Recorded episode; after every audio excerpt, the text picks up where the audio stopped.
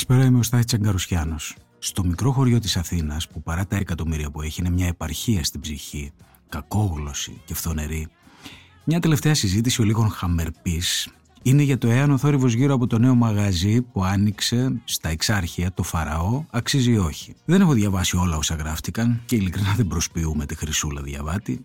Απλώς δεν έτυχε να περάσουν από μπροστά μου και ούτε τα αναζήτησα.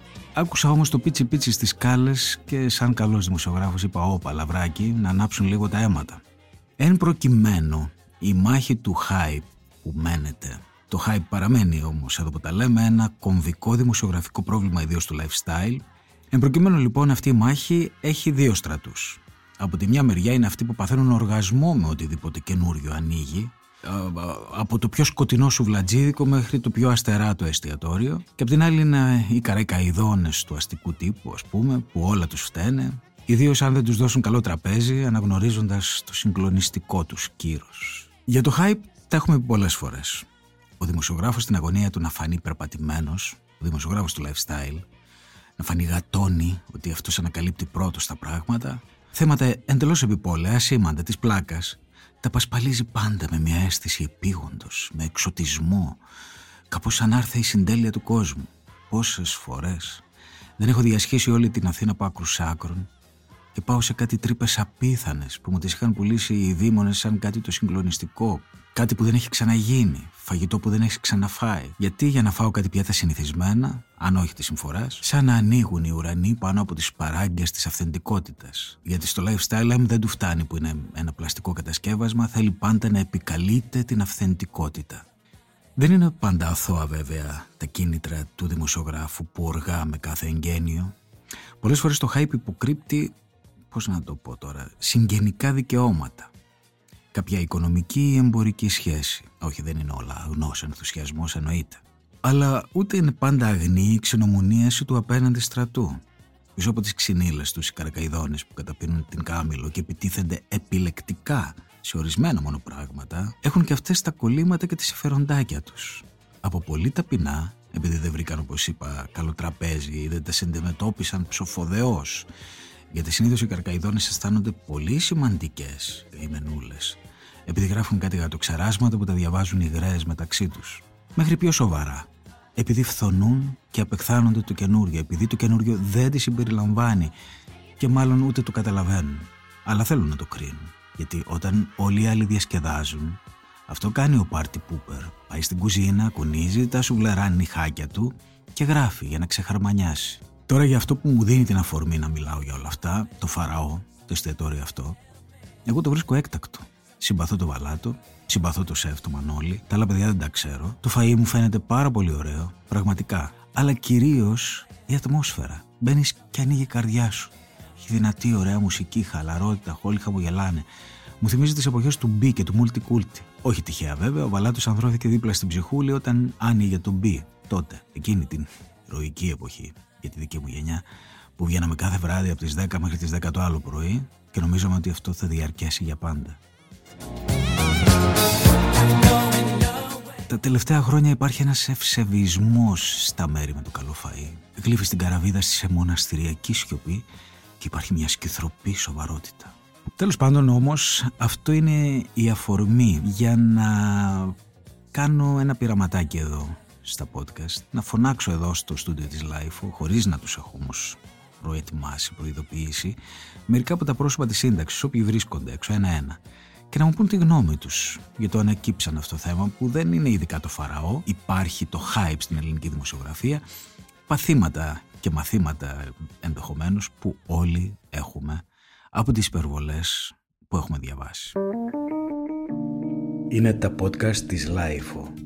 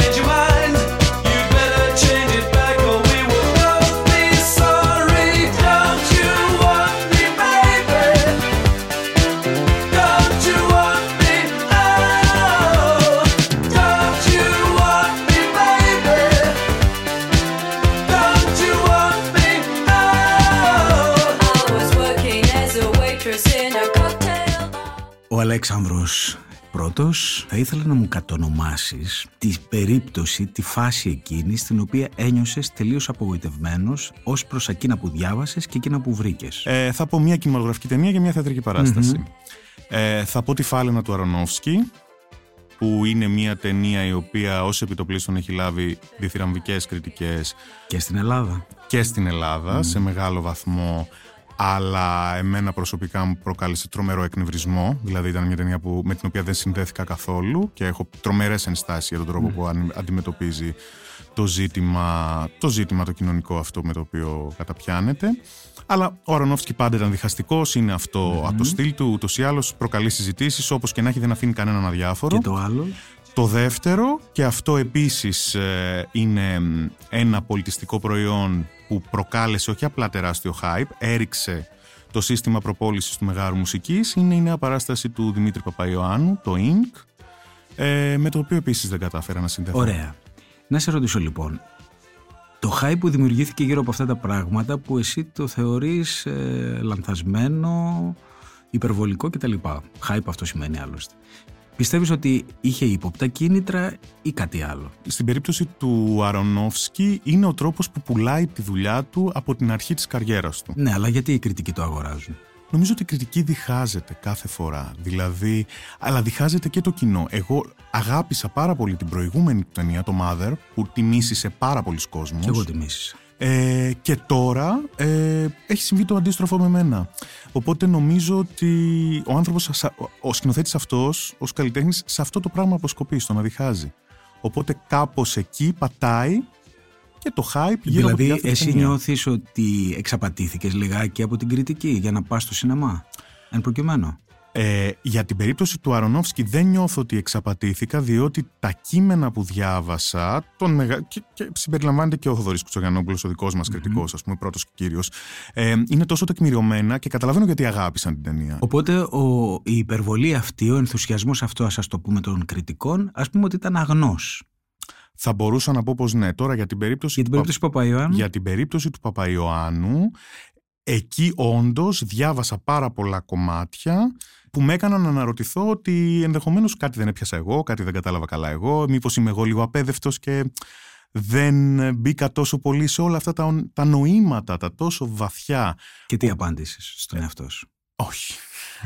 Οπότε προκειμένου πιστεύεις ότι αυτή η κατά τη γνώμη σου υπερβολή γύρω από το έργο του Παπαϊωάννου, γιατί γεννήθηκε, τι τη γέννησε; Γιατί είναι ο πιο διάσημος, εξαγώγημος διεθνή καλλιτέχνης. Οπότε, κατά τη γνώμη σου, ε, αυτά τα πρόσωπα τα οποία είναι ήδη σε ένα υψηλό βάθρο αντιμετωπίζονται με δέος ούτως ή άλλως. Σαν το τέμ. Ασχέτως του τι κάνουν; Σαν το τέμ. Και κάτι τέτοιο πιστεύεις ότι συνέβη τώρα; Ε, θα μπορούσαμε να πούμε. Είναι ναι. κάτι συνηθισμένο γενικά στην Ελλάδα αυτό; Ναι. Οπότε εκτός από το hype τύπου Φαραώ που γίνεται από μια εφίδρωση του καινούριου ας το πούμε έτσι υπάρχουν και το hype γύρω από τα τοτέμ να τα πούμε έτσι που ό,τι και αν κάνουν τα προσκυνάμε. Είναι πάρα πολύ δύσκολο να τα πιάσουμε, να τα αγγίξουμε με, κριτι... με, με σοβαρή κριτική διάθεση, θα έλεγα.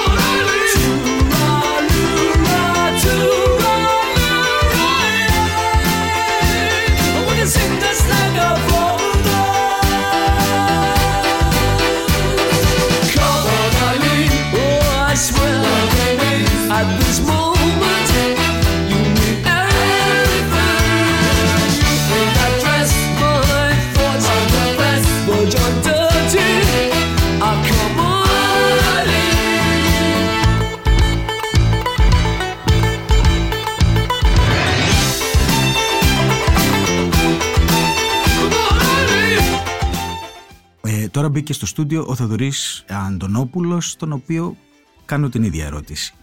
Έχεις βιώσει τέτοιες μεγάλες απογοητεύσεις από υπερβολές του hype στην Ελλάδα; Κατά κόρον, παρότι θα έπρεπε να είμαι και λόγω επαγγέλματος ε, και εμπειρίας υποψιασμένος. Και πολλές φορές ίσως δεν είναι αυτό που λέμε ότι ε, είναι θέμα δημοσίων σχέσεων ή μου είπε και του είπα και έγραψε. Ε, πολλές φορές συμβαίνει γιατί ε, για κάποιο λόγο το να εκφραστεί θετικά θεωρείται σχεδόν καθήκον.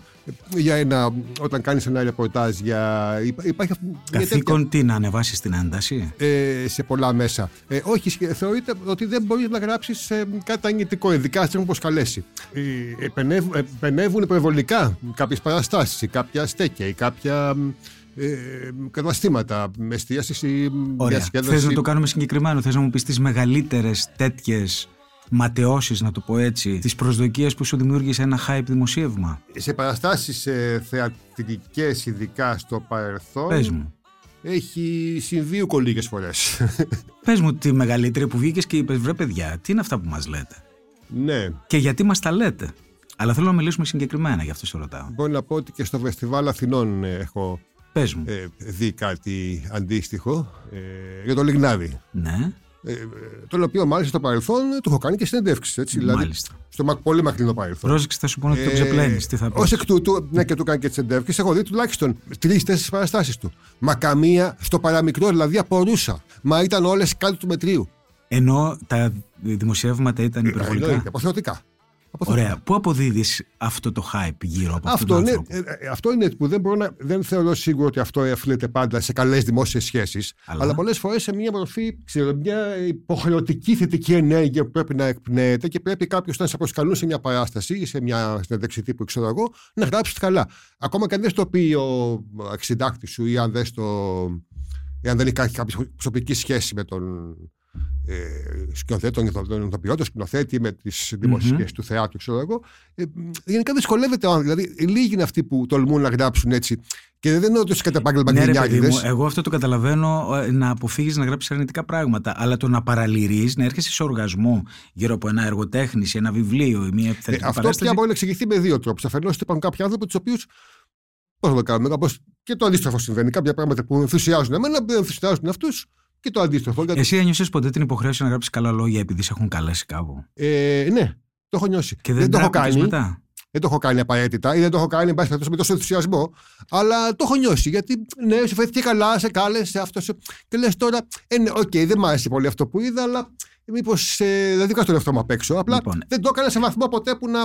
ή όταν, όταν κάτι δεν μου άρεσε, το είπα, εν πάση περιπτώσει. Δεν το έκρυψα. Αλλά ε, το έχω νιώσει εγώ αυτό, γιατί είναι ένα ε, γενικότερο κλίμα, ξέρεις, που ε, υπάρχει και μάλιστα ειδικά τα τελευταία χρόνια. Ε, και δεν εννοώ να περάσει το άλλο άκρο, του επαγγελματικές γκρινιάριδες, ε, κριτικούς, που και αυτοί, εντάξει, που είναι ένα άλλο, δηλαδή το άλλο άκρο, ε, ό,τι και να δω μου ξυνίζει και μου βδομάει και μου ε, αυτό. Ε, αλλά αυτό το, η ψυχραιμία του, να πεις αυτό είναι. Ε, παίρνεις στα 14, το άλλο παίρνει 7, το άλλο παίρνει 9. Δεν μπορεί να παίρνουν όλα 5 ή όλα 8. Θέλει και λίγο να πει ότι, να, πούμε, πήγα προχθές στο Παπαγιάννου το ΙΝΚ, τον οποίο τον θαυμάζω σε καλλιτέχνη. Δηλαδή, ακόμα και στο ΙΝΚ έδειξε πόσο μεγάλος καλλιτέχνης σε κάποια πράγματα.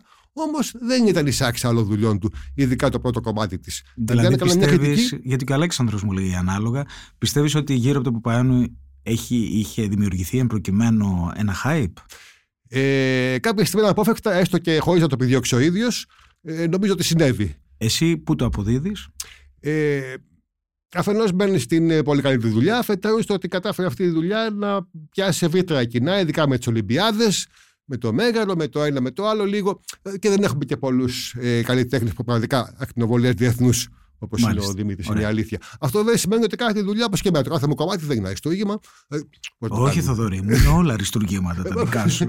Θέλω να πω ότι δεν μπορεί να σε πάρει το ίδιο. Ε, έχω δει άλλες δουλειές του Δημήτρη και έχω πραγματικά μείνει άναυδος. Αυτή τελευταία λίγο, ε, παρότι το στοιχείο του μεγαλείου το, το έβγαζε σε κάποια σημεία, ε, παρά τα αυτά, ε, ναι, δεν ήταν νομίζω ούτε άξιο το θόρυβο που δημιουργήθηκε, ούτε δηλαδή κάποια περιτά πράγματα, κάποια αυτά, mm. κάποια. Ναι, δεν. Ok. Okay. Εντάξει, Θοδωρή μου, σε ευχαριστώ πολύ.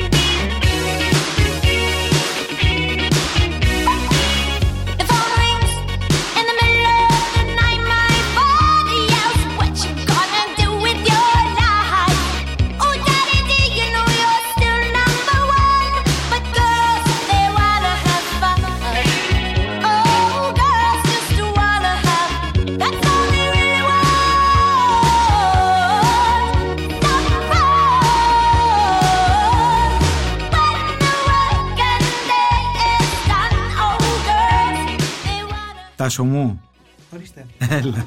Έλα να κάνουμε ένα πείραμα. Κλείσε την πόρτα, βρε.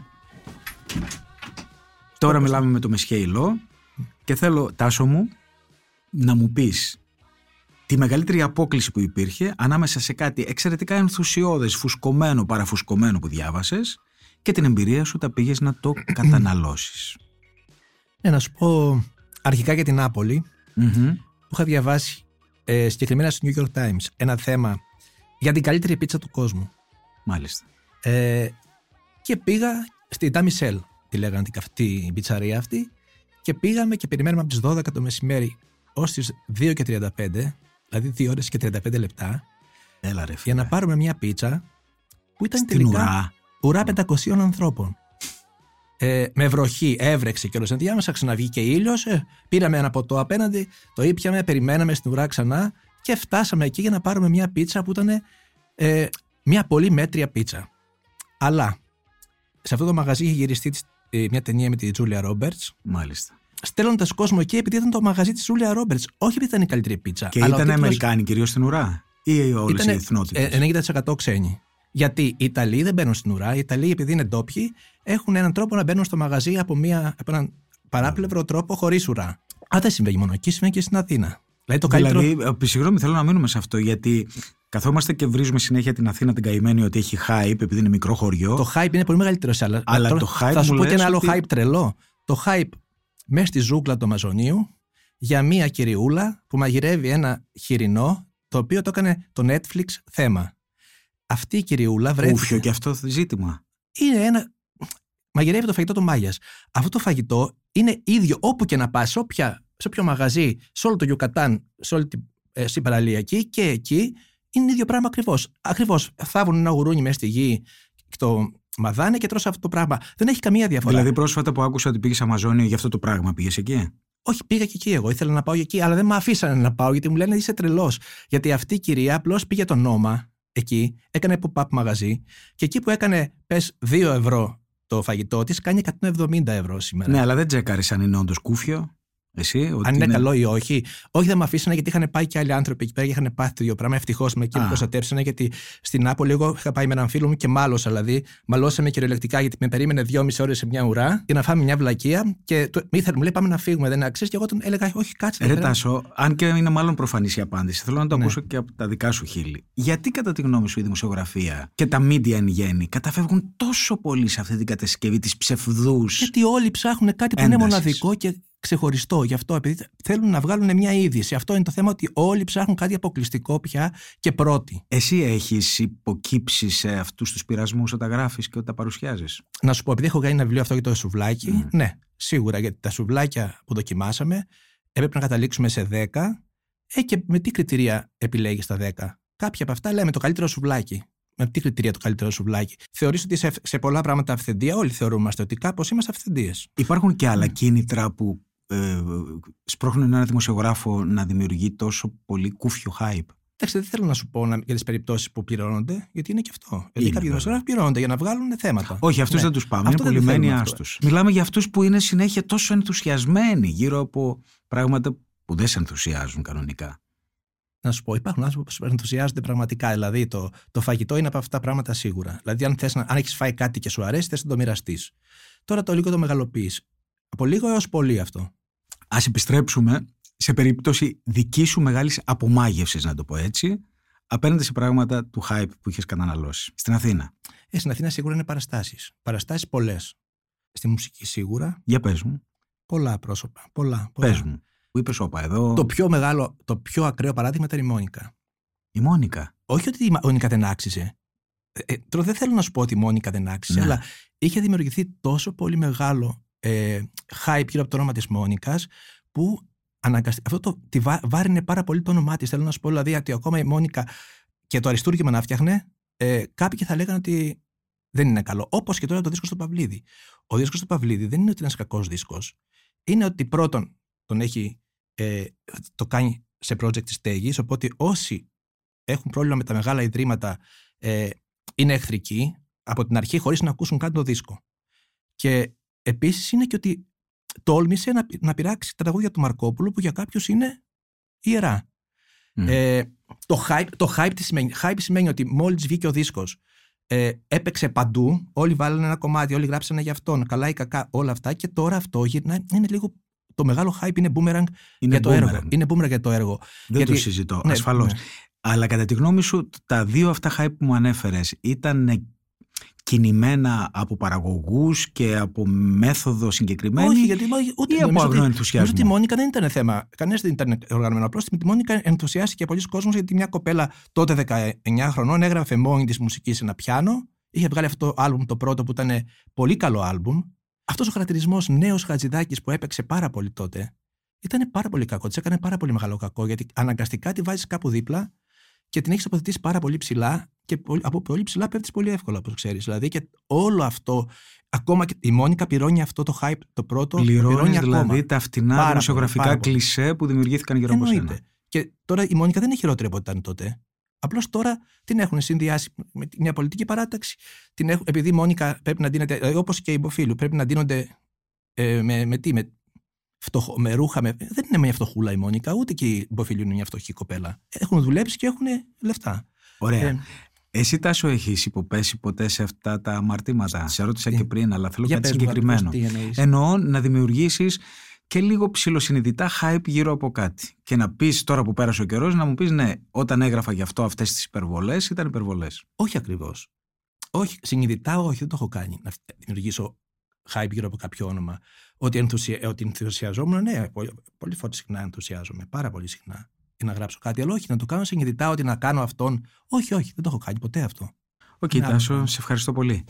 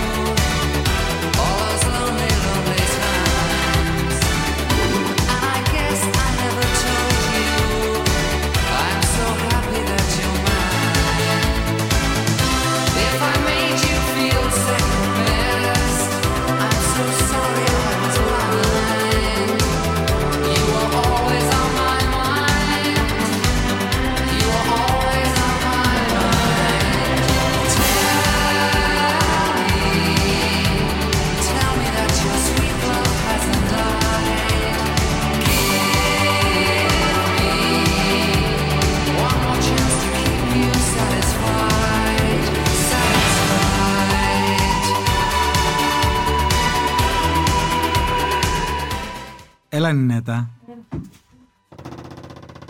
Κλείσει την πόρτα. Πες μου λοιπόν εσύ, ποιες είναι οι πεγα- οι μεγαλύτερες απογοητεύσεις, απομαγεύσεις που έζησες που ήταν πολύ μακριά από τον ενθουσιασμό εκείνων που στα πρότειναν; Μεγάλη απογοήτευση σε παράσταση είχα όταν είχε έρθει η Ιζαμπέλα Ροσελίνη το οποίο το είχαν διαφημίσει σαν κάτι πάρα πολύ τρομερό και φοβερό. Ε, στο, στη, λέγανε ότι θα υποδίεται κάποια ζώα, θα κάνει ολόκληρη παράσταση στο Μέγαρο Μουσικής. Εγώ τότε ήμουνα, είχα ένα νεογέννητο, οπότε θα ήταν η πρώτη φορά που θα έβγαινα και από το σπίτι μετά από έξι μήνες. Οπότε φρόντισε ο άντρας μου και έκλεισε και πολύ καλά εισιτήρια, να πάμε να τη δούμε. Και πάμε και απλά η Ιζαμπέλα Ροσελίνη στάθηκε σε ένα αναλόγιο, διάβαζε ένα ημερολόγιο της και αυτό ήταν η παράσταση. Το οποίο, Αλήθεια το λες. Ναι, το οποίο για μένα ήταν.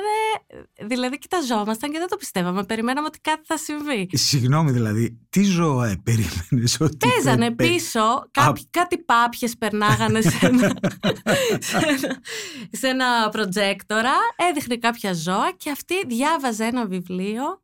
Για- Συγγνώμη, πώς συνδεόντουσαν τα ζώα του προτζέκτορα με την Ιζαμπέλα. Αυτή ήθελε να μιλήσει για τα ζώα και για το φιλανθρωπικό της ε, αίσθημα και ουσιαστικά Ε, ήθελε... so- sorry, φιλανθρωπικό με ζώα. Ε, δηλαδή- φιλανθρωπικό, φιλοζωικό, Ναι, συγγνώμη. εντάξει. Δεν μπορούσα να το ξέρω.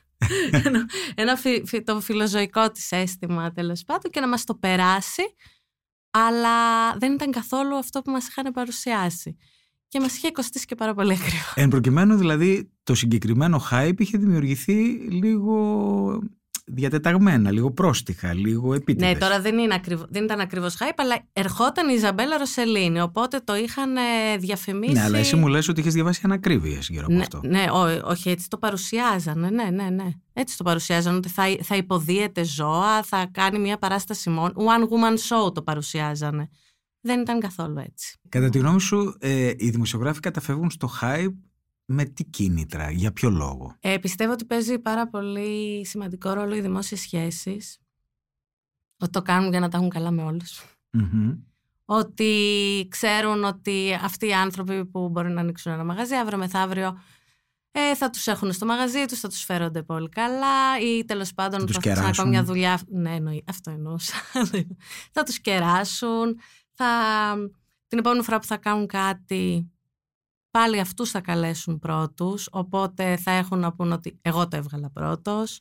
Ε, σίγουρα δεν είναι αντικειμενικά τα κριτήρια. Ε, ε, μήπως υπάρχουν και αγνότερα κίνητρα καμιά φορά; Μήπως μερικοί απλώς είναι χαζά παιδιά χαρά γεμάτα; Εντάξει, άμα είσαι νέος στο χώρο να το πιστέψω. Άμα είσαι παλιός, ξέρω εγώ. Δεν νομίζω. Μμμ.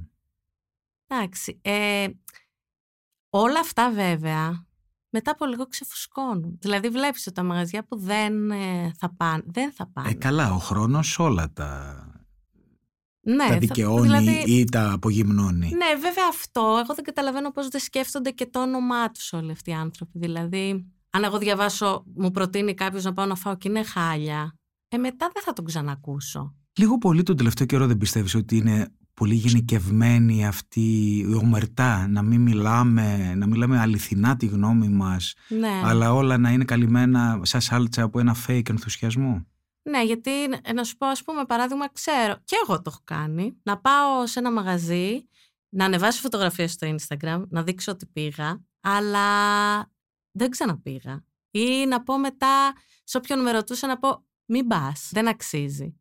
Οπότε οι αληθινοί πρωταθλητές είναι εκείνοι που μέσα στα χρόνια αντέχουν. Ασχέτω Έτσι αν πιστεύω. γράφουν για αυτούς ή όχι. Ε, ναι, ναι, ναι, σίγουρα. Και υπάρχουν και πολλά μαγαζιά που δεν έχουν διαφημιστεί ποτέ που ή απλά έχουν διαφημιστεί word to mouth, ούτε έχουν πληρώσει διαφήμιση, ούτε τίποτα. Αλλά οι περισσότεροι από αυτούς που λέμε με τα hype δεν πληρώνουν κιόλας. Βέβαια. Δηλαδή, είναι οι ουσιαστικά- διαβόητοι τζαμπατζίδες. τζαμπατζίδες, πιαρατζίδες ε, που έχουν απλά γνωριμίες και επιβάλλονται. Είσαι τσακουράτη, κυρία Γιακιντζή. Ε, εντάξει, και, τα είπα- και δεν είπα και. Δεν Ε, μα είπα θέλω- ονόματα, όχι, δεν θέλω- δεν θες να πούμε και ονόματα. Όχι. Κοίτα, βέβαια, αυτό εντάξει, είναι στα χείλη όλων. Είναι γνωστά πράγματα Ναι, αυτά. ναι, είναι. Και είναι θλιβερές αρρώστιες της ελληνικής δημοσιογραφίας. Είναι, είναι. Ευχαριστώ πολύ. Εγώ ευχαριστώ. Θα πεις και στη ζωή να έρθει; Ναι, ναι, φυσικά.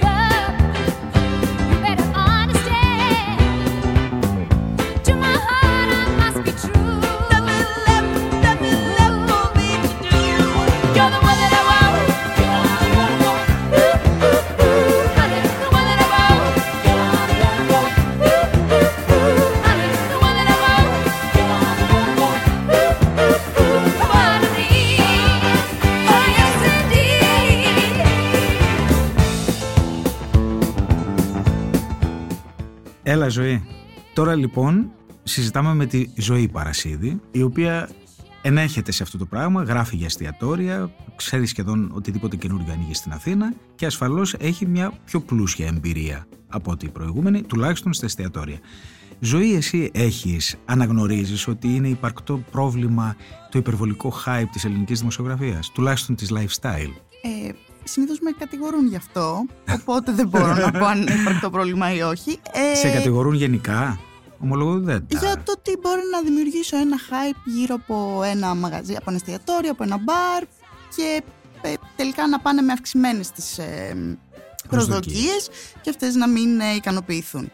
Ε, ωστόσο, νομίζω ότι ένα έμπειρο μάτι που διαβάζει πολλά τέτοια κείμενα ε, ακολουθεί τους ε, συντάκτες που του αρέσουν, που έχουν τα ίδια γούστα με τον αναγνώστη τέλος πάντων και μπορεί να κρίνει τι θα είναι κοντά σε αυτό που θέλει και τι όχι. Εσύ δηλαδή ε, αποδέχεσαι το χαρακτηρισμό ότι όντως δημιουργείς υπερβολή, υπερβολική προσδοκία γύρω από μαγαζιά, δηλαδή πάνω από το κανονικό; Είναι τόσα πολλά τα μαγαζιά που βλέπω και στα οποία πηγαίνω που εκείνο που θα μου αρέσει περισσότερο, ναι, μπορεί να το γράψω με έναν παραπάνω ενθουσιασμό από ότι.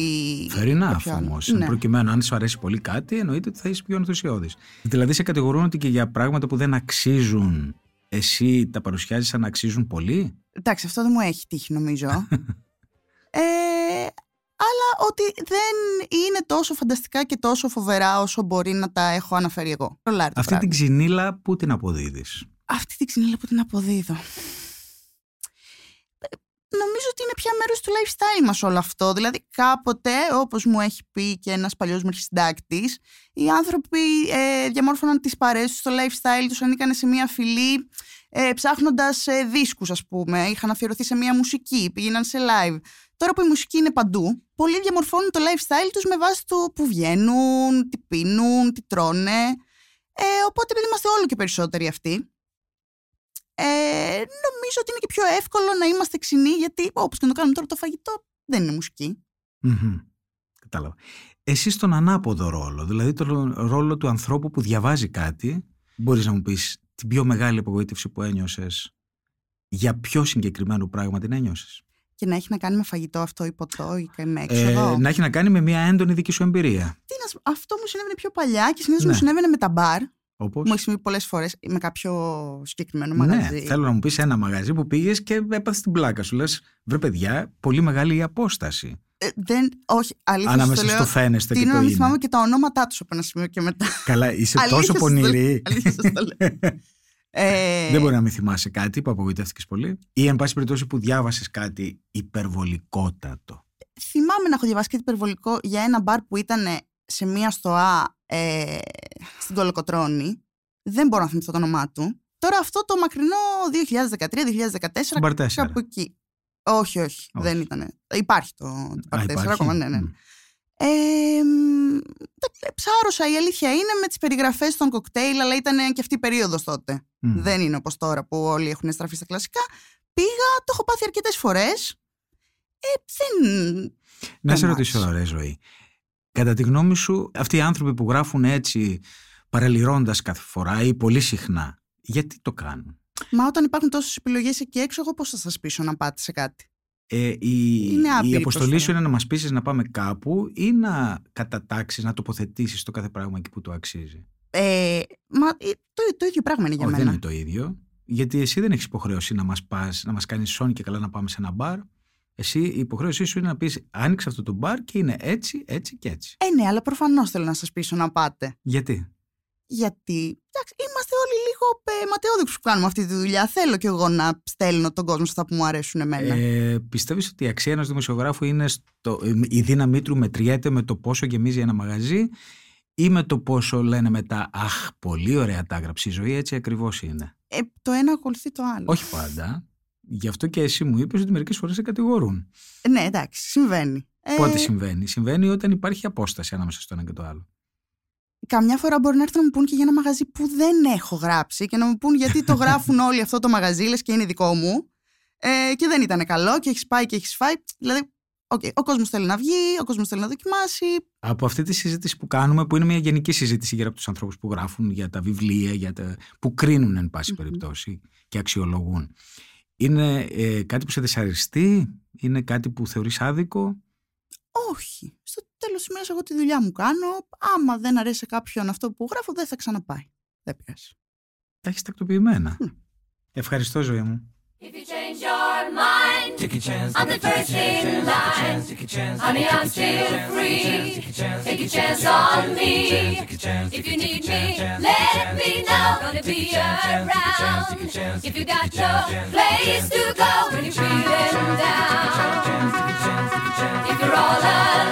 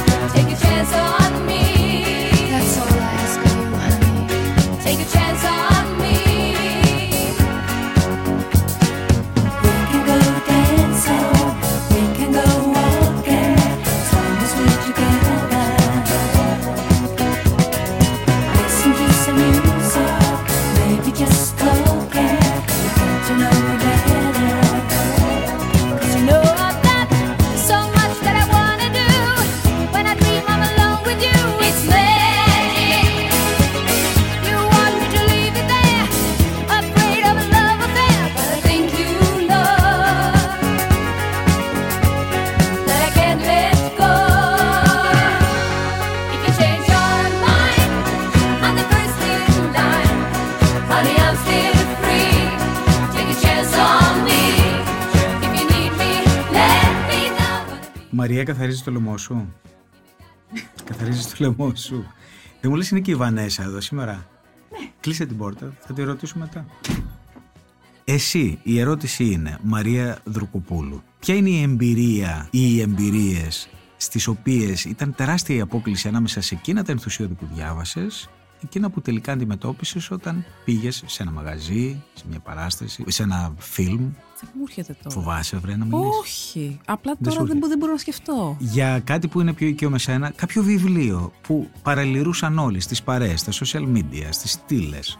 Α. Γιατί δεν είναι μόνο των δημοσιογράφων αυτό. Ένα Ε, hype ας τρελό. πούμε βιβλίο μπορώ να πω... Ναι, θα φάω πάρα πολύ ξύλο τώρα. Δεν πειράζει. Ε, νομίζω ότι ο Στόουνερ ε, δεν ήταν αυτό το καταπληκτικό πράγμα που περίμενα να διαβάσω από αυτά που είχα διαβάσει. Δεν έχω Αλλά- διαβάσει τον Αύγουστο βέβαια. Ήταν ένα πολύ καλό βιβλίο, Ναι, ήταν.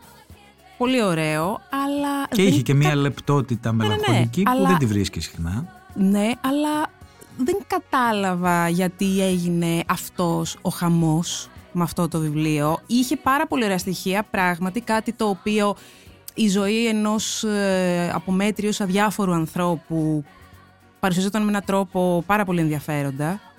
Αλλά πέρα από αυτό, δεν είδα κάτι που να μου τράβηξε τόσο πολύ το ενδιαφέρον. Δεν ξέρω, μπορεί και εγώ Κοίτα. να μην έχω κάποια τριβή, Όχι, όχι. τόση τριβή όσο θα έπρεπε. Έχεις τριβή με τη λογοτεχνία και μια χαρά κριτήριο. Εν προκειμένου βοήθησε, βοήθησε εντός εισαγωγικών, το γεγονός ότι αυτό το βιβλίο είχε ε, ανακαλυφθεί εκ νέου. Ήταν ξεχασμένο, αποσιωπημένο και Αυτό, το ναι. ανακάλυψαν εκ νέου και το πρότειναν, οπότε είχε, υπήρχε λίγο η ένταση ότι να κάτι που το είχε σκεπάσει ο καιρός, ενώ αξίζει πολύ περισσότερο από όσο είχε εκτιμηθεί τότε. Αυτό δημιούργησε μια μυθολογία Ναι, γύρω αυτό από το δημιουργεί βιβλίο. μια μυθολογία. Αλλά εγώ το βιβλίο καθ' αυτό εντάξει, δεν το βρήκα αριστούργημα ασφαλώς, Όχι. αλλά το βρήκα ένα εξαιρετικό βιβλίο κι εγώ.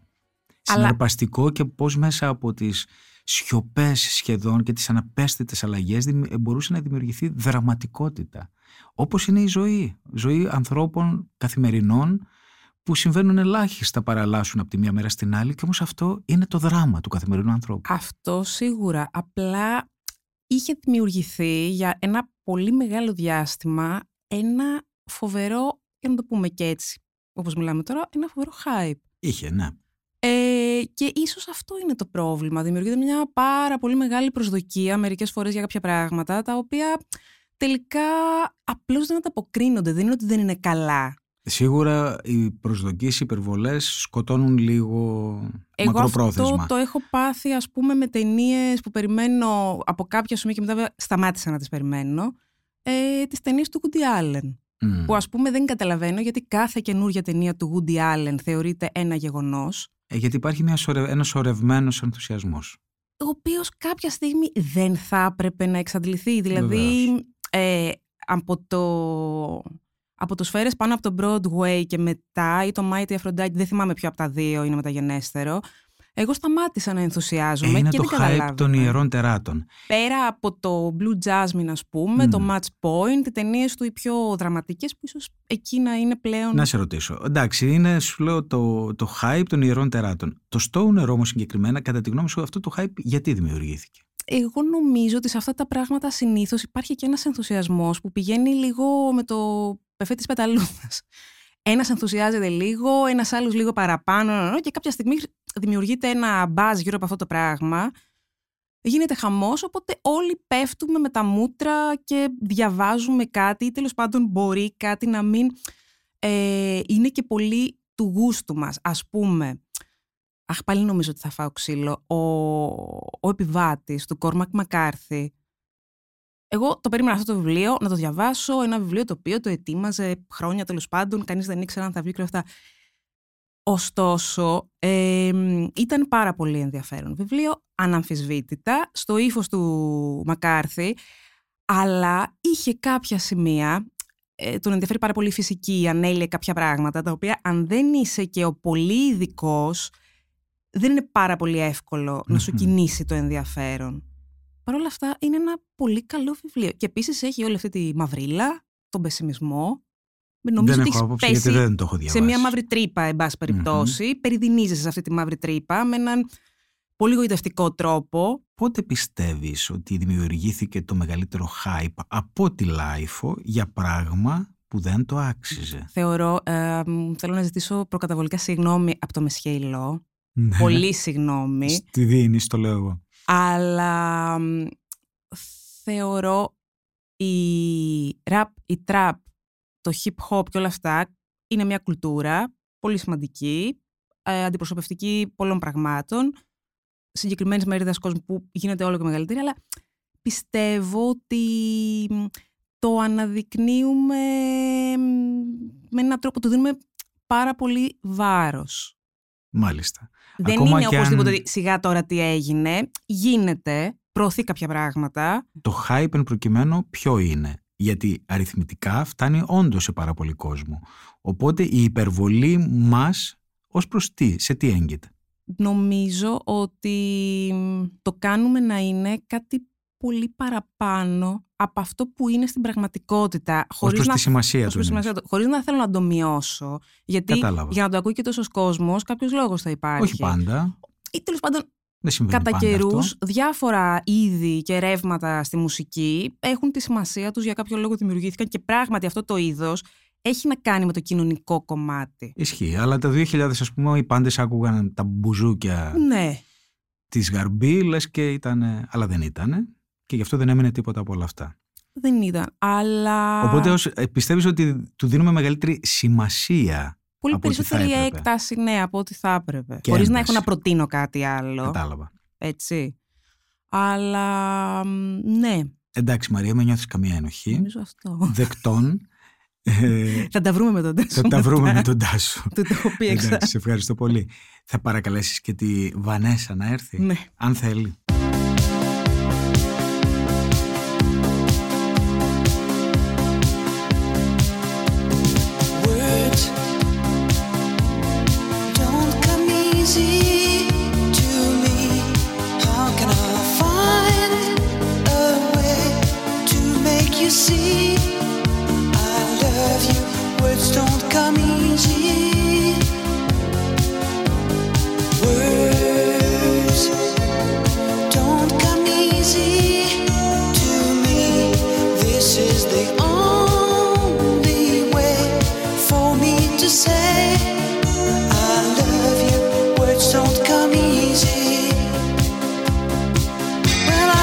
I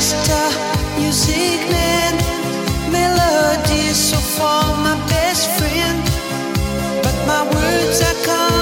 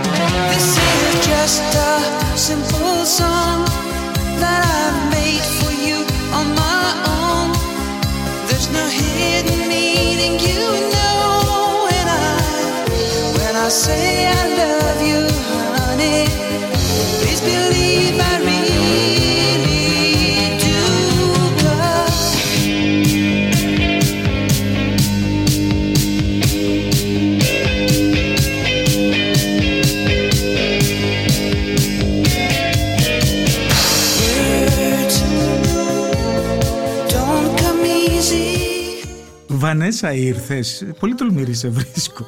να πω εγώ. Θες να κλείσεις την πόρτα; Έκλεισε. Έχει, είναι ένα πείραμα, ξέρεις τι. Θέλω κάποια στιγμή να μιλάμε όλοι για αυτά που σκεφτόμαστε. Οκ. δηλαδή, οπότε Βανέσα Φερλέ, Κάτσε, μπορεί να είναι και πολιτικό δηλαδή. οτιδήποτε. Και εγώ ήθελα να σε ρωτήσω συγκεκριμένα εσύ πότε ένιωσες λίγο εξαπατημένη από τη δημοσιογραφία, από το hype; Δεν μου έρχεται. Δηλαδή, εγώ σκέφτομαι τώρα το μόνο. πολ- Δηλαδή, το μόνο. Δεν είναι hype. Δεν ξέρω αν κατηγοριοποιείται σε αυτό. Ήταν με τη φάση με τους βιασμούς. Δηλαδή, Δηλαδή με το βιασμό της Θεσσαλονίκης. Που τελικά με την κοπέλα την πρωτοχρονιά τι ήταν που το είχε πάρει ο Τριανταφυλόπουλος και έγινε το έκανε reality σχεδόν ε, και που τέλος πάντων δικαστικά κατέρευσε μια τρύπα στο νερό. ναι. Αφ, και δηλαδή. Και τέλος πάντων έχει γίνει τεράστιος λόγος για τη Θεσσαλονίκη, για το τι συμβαίνει εκεί με τα κυκλώματα.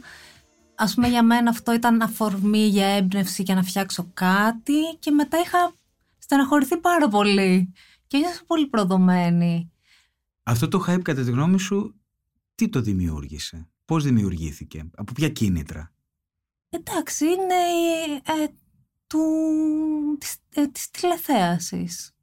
Δηλαδή ήταν μια δημοσιογραφική κατασκευή ή ήταν μια κατασκευή που έγινε από το Τριανταφυλόπουλο και την κοπέλα της συγκεκριμένη; Δεν ξέρω τώρα λεπτομέρειες. Ήταν νομίζω μια δημοσιογραφική κατασκευή που επειδή είναι της μόδας και καλώς είναι της μόδας το να προβάλλονται οι βιασμοί και η κακοποίηση των γυναικών. Γίνεται αυτό που έχει μάλλον ίσως έχει αρχίσει να γίνεται. Ή τέλο πάντων αυτό ήταν μια στιγμή που ίσως έγινε αυτό που συμβαίνει στην Αμερική πολλά χρόνια τώρα ας πούμε, Μμ. στα πανεπιστήμια με τις ψευδείς καταγγελίες που είναι ας πούμε κομμάτια και οι δύο. Εν προκειμένου όμως, Βανέσα, ποιος φταίει ο δημοσιογράφος που έστω παρουσιάζει πιο έντονα αυτή την είδηση ή το συγκεκριμένο κορίτσι με τον άλλον που έτρεξε από πίσω του δημοσιογράφο, τον Τριανταφυλόπουλο, που απεδείχθη ότι έλεγε ψέματα; ο Δήμος δεν απεδείχθη γιατί από ό,τι επειδή με είχε πληγώσει πάρα πολύ ε, για μην γι' αυτό σε ρωτάω. και το είχα, είχα, το είχα διαβάσει τέλος πάντων αρκετά η κοπέλα θεωρούσε ότι είχε βιαστεί Άλλ, δηλαδή τελικά μπορεί να έχει πιει παραπάνω και όντως πάντως νόμιζε νομί, από ό,τι κατάλαβα εγώ νόμιζε ότι είχε βιαστεί Βιάστηκε όμως τελικά. Κάπως κάτι πρέπει να πιστέψουμε. Δικαστικά, από ό,τι Δικαστικά κατάλαβα, υποτίθεται όχι. Υποτίθεται όχι. Για μένα το εγκληματικό ήταν το πώς το χρησιμοποίησε ο Τριανταφυλόπουλος συγκεκριμένα.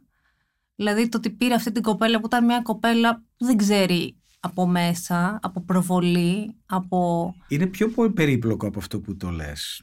Δηλαδή ο Τριανταφυλόπουλο που εμφανίστηκε όχι τόσο από μηχανή. Έτσι εμφανίστηκε. Όσο πατέρας, ο σωτήρας που σχεδόν σαν κόρη του, Αυτό είναι η πρώτη αθώα ανάγνωση. ναι, Ότι δημιουργούν τα μέσα hype, υπερβολή για να πουλήσουν τις ειδήσει, δεν το συζητάμε. Εκεί δημιουργούν hype γύρω από μια βροχούλα που έρχεται να Ναι. πέσει. Και λένε ότι έρχεται μετεωρολογική βόμβα. Και περνάει ο καιρός και πέφτει μια ήσυχη βροχούλα στην Αθήνα. Όμως πάμε τώρα σε κάτι που δεν είναι ένας αληθινός βιασμός ή εν πάση περιπτώσει δεν έχουμε ακόμα, είμαστε αμφίβολοι. ναι. Παρότι μίλησε η δικαιοσύνη, επειδή ξέρουμε ότι Ναι, δεν είναι ναι, περίφημη δεν είναι και η ελληνική απαραίτητο. δικαιοσύνη. αλλά γενικά απεδείχθη ότι μάλλον δεν έγινε Ναι. βιασμός. Οι, οι ειδήσεις έκαναν το συνηθισμένο hype που κάνουν γύρω από οτιδήποτε έχει σχέση με το σεξ, με το βιασμό, με το- Ναι, όλα αυτά ναι. κτλ. Εν προκειμένου όμως, εσένα, εσύ απογοητεύτηκες όχι τόσο από το hype γύρω από την είδηση, απλά το γεγονός ότι η είδηση ίσως και να μην ίσχυε. Και από το hype, διότι ουσιαστικά για μένα, δηλαδή εγώ σκεφτόμουν ότι αν είχα βιαστεί, για μένα το να με προβάλλουνε, θε- δηλαδή εγώ θεωρούσα ούτως ή άλλως ότι ήταν μια δεύτερη κακοποίηση η τόση προβολή ενός ανθρώπου που έχει περάσει ένα τόσο τραυματικό γεγονός και τον περιφέρουν στα κανάλια. Αυτό δεν γίνεται με όλους τους βιασμούς. Με όλα τα κορίτσια και με οτιδήποτε σκάει που έχει εγκληματική... Εντάξει, σε αυτό νομίζω είχε ένα lifestyle στοιχείο πιο έντονο. Δηλαδή, εγώ δεν ε, από ό,τι άλλα γεγονότα έχουν ακουστεί, νομίζω ότι υπήρχε μία μεγαλύτερη σεμνότητα των, ε, ή ας πούμε πολλές γυναίκες δεν θέλαν να βγουν κατευθείαν να μιλήσουν ή πήγαν κατευθείαν στο δικαστήριο. Νομίζω ίσως επειδή είχε εξαφανιστεί και ο Τριανταφυλόπουλος και αυτή η περίεργη δημοσιογραφία που κάνει. Ε, Πολύ κομψά το λες. ναι. Τότε νομίζω ξαναθυμήθηκα τα 90s, τη σαπίλα των 90s που έχει ξαναξεφτυλίσει ανθρώπους όπως είχε γίνει ας πούμε και με τον Κορκόλη. Δηλαδή ότι αυτή η ανθρωποφαγία Μμ. που δεν έχει να κάνει ούτε με το δίκαιο ούτε με το άδικο έχει να κάνει ότι βρίσκουμε τώρα τι θα πουλήσει, τι είναι hot και το τραβάμε από τα μαλλιά αυτό.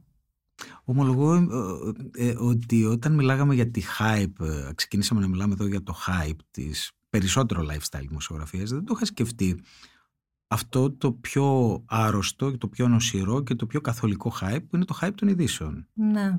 Το θέτεις εκεί και δεν ξέρω εγώ αν, ε, για- η αφορμή αν είναι αυτή ή όχι, αλλά γενικά έχει ξεφύγει εδώ και πολλά χρόνια η ειδησιογραφία και τα media. Αλλά αυτό το πράγμα το ίδιο δεν συμβαίνει στις εφημερίδες και στα πρωτοσέλιδα και στο, γε- εν γέννη στα media της Ελλάδας. Ε, συμβαίνει. Εγώ ίσως είχα αποσυρθεί από το να βλέπω ειδήσεις, γιατί με εκνεύριζαν και οι δημοσιογράφοι. Και νομίζω με όλη αυτή την ανακοίνηση του όλου γυναικείου ζητήματος και των δικαιωμάτων ξανά άρχισα να διαβάζω ειδήσεις και να τσιμπάω σε αυτόν τον ε, κουτσομπολίστικο τρόπο. Δηλαδή να έχω φίλους που να ανταλλάσσουμε ότι βγήκε αυτό το κουτσομπολιό για αυτή την υπόθεση. Ναι, Ναι, ναι, θεωρώ ότι έπεσα κι εγώ θύμα αυτού του, της καταναλωτικής διάστασης. της δηλαδή σε δημοσιογραφίας. ενδιαφέραν οι λεπτομέρειες. Ναι, ε, με έναν ειδωνοβλεπτικό και, σι- και σίγουρα μη παραγωγικό τρόπο. Και πιστεύεις ότι γι' αυτό φταίει και ο τρόπος που στις πασάρανε αυτές τις ειδήσεις; Ε, βέβαια, ήταν clickbait. Μεγάλη αποκάλυψη, αποκλειστικό έγινε το τάδε και από κάτω γρά, έγραφε, ξέρω εγώ, μια, κάποια στοιχεία που είχαν υποθεί και μια εβδομάδα πριν. Δεν μου λες αυτό το, αυτή η αρρώστια, ας το πούμε, της επικοινωνίας. Πιστεύεις ότι είναι πιο έντονο στην Ελλάδα που είναι μικρό χωριό κτλ. ή είναι ένα γενικό φαινόμενο ακόμα και στα ξένα μεγάλα μίντια. Ναι, εκεί το πάνε, δηλαδή ειδικά στην Αμερική το πάνε σε άλλο επίπεδο. Δηλαδή το πάνε σε ντοκιμαντέρ, κατευθείαν βιβλία, δηλαδή πριν Το εκδικαστεί. Netflix εννοείς. Ε, όχι απαραίτητα ή και το HBO. Δηλαδή, Ναι. εγώ θυμάμαι, επειδή με ενδιαφέρουν οι σέχτες, που κοίταζα, έψαχνα τη σαϊντολογία. Και ενώ, ας πούμε, δεν έχει γίνει κάποια ας πούμε, επίσημη καταδίκη, έχουν βγει βιβλία, ντοκιμαντέρ, ε, επίσημα ντοκιμαντέρ, με επεισόδια πολλά. Μα έχω δει και εγώ Ναι. αυτό το άλλο με τον ε, Σάι Μπάμπα, πώς τον λένε. Αλλά ειδικά με τη σαϊντολογία έχει γίνει σύριαλ, ρε παιδί μου, γιατί βγήκε μια διάσημη που ήταν πρώην μέλος και έχει βγάλει ένα, τέλος πάντων, μια σειρά συνεντεύξεων και αποκαλύψεων. Δηλαδή εσύ πιστεύεις ότι δημοσιογραφικά οτιδήποτε γίνεται story να το πούμε έτσι ε, αρχίσει και εμπεριέχει στοιχεία ψευδούς. Γιατί υπάρχει δημοσιογραφία η απλή κατάθεση των γεγονότων αλλά έξω υπάρχουν και τα συγκλονιστικά stories που διαβάζουμε στο Ναι. Atlantic, ξέρω, εγώ, στο New York Times κτλ. Που παίρνεις μια ιστορία και την αφηγείσαι λίγο. Ναι, όχι δεν πιστεύω ότι υπάρχει ψεύδος, αλλά υπάρχει η εισρωή των στοιχείων της διαφήμισης και του θεάματος. Δηλαδή είναι αλλιώς να στα λέει ένας κύριος ε, σε ένα κλασικό ειδησιογραφικό τραπέζι, να σου ε, παραθέτει απλά τα γεγονότα.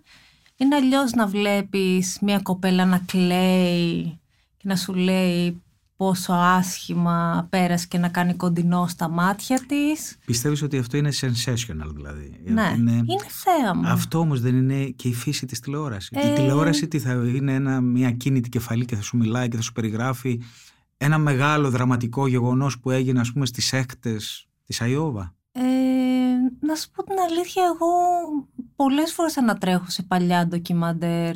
Μ' αρέσει δηλαδή η απλότητα που απλά παρατηρούσαν και αφήναν την εικόνα χωρίς να είναι εκβιαστική να μιλήσει. Ισχύει. Τώρα πιστεύεις δηλαδή ότι έχει γίνει, έχει εισέλθει περισσότερη δραματικότητα, βιντεοκλιπίστικη; Είναι σχεδόν, όχι σχεδόν, είναι σκηνοθετημένα, ενώ Εκβιαστικά. ξεκάθαρα σκηνοθετημένα. Και επίσης επειδή που έχει γίνει ε, τεράστια εμπορ- εμπορευματοποίηση. Δηλαδή, επειδή αυτό το πράγμα πουλάει, το έγκλημα, η παρανομία, ενώ δεν είναι τυχαίο που υπάρχουν το- στο Netflix τόσα ντοκιμαντέρ, ας πούμε, για τέτοια πράγματα, για θε- ειδησιογραφικά ζητήματα. Έχει γίνει πιο πολύ θέαμα παρά δημοσιογραφία. Δηλαδή, έχει χαθεί η ισορροπία. Δεν λέω ότι δεν έχει δημοσιογραφία και στοιχεία του θεάματος. Οπότε πιστεύεις ότι εσύ αυτό είναι το μεγάλο και οριστικό hype της δημοσιογραφίας; Ναι, ναι. σήμερα.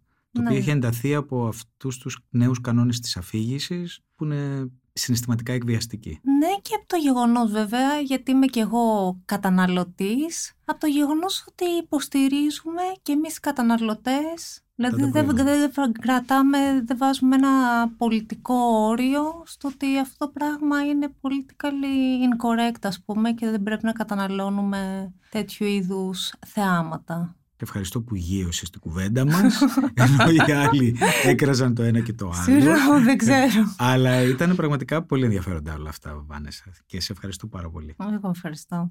Είμαι ο Στάθης Τσαγκαρουσιάνος. Ευχαριστώ που με ακούσατε.